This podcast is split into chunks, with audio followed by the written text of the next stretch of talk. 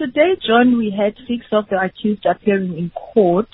Um, and a warrant of arrest has been issued for one suspect who was reported to be abroad uh, in court. Two companies also appeared in court on charges of fraud and and corruption uh, pertaining to that uh, project in Brandfort, uh, known as the Winnie Mandela Winnie Mandela Museum.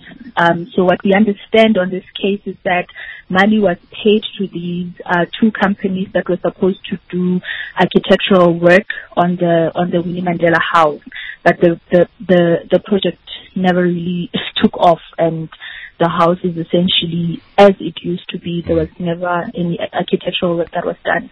Yeah.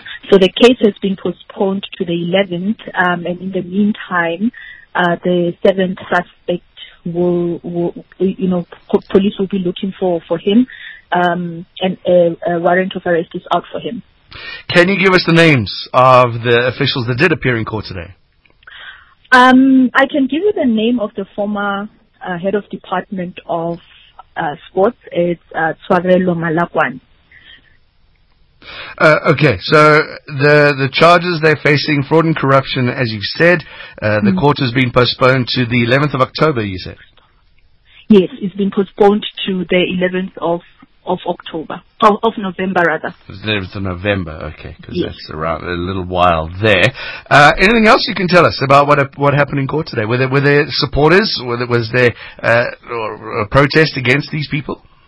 No, no, no. There was there was no protest or picketing, but the the family members were there to support them and their friends. There were some uh, government officials from here in Welkom who also attended, but obviously privately, um, just to support the the the, the former HOD and the two former um, mayors, municipal ma- municipal managers of Lejweleputswa. Yeah.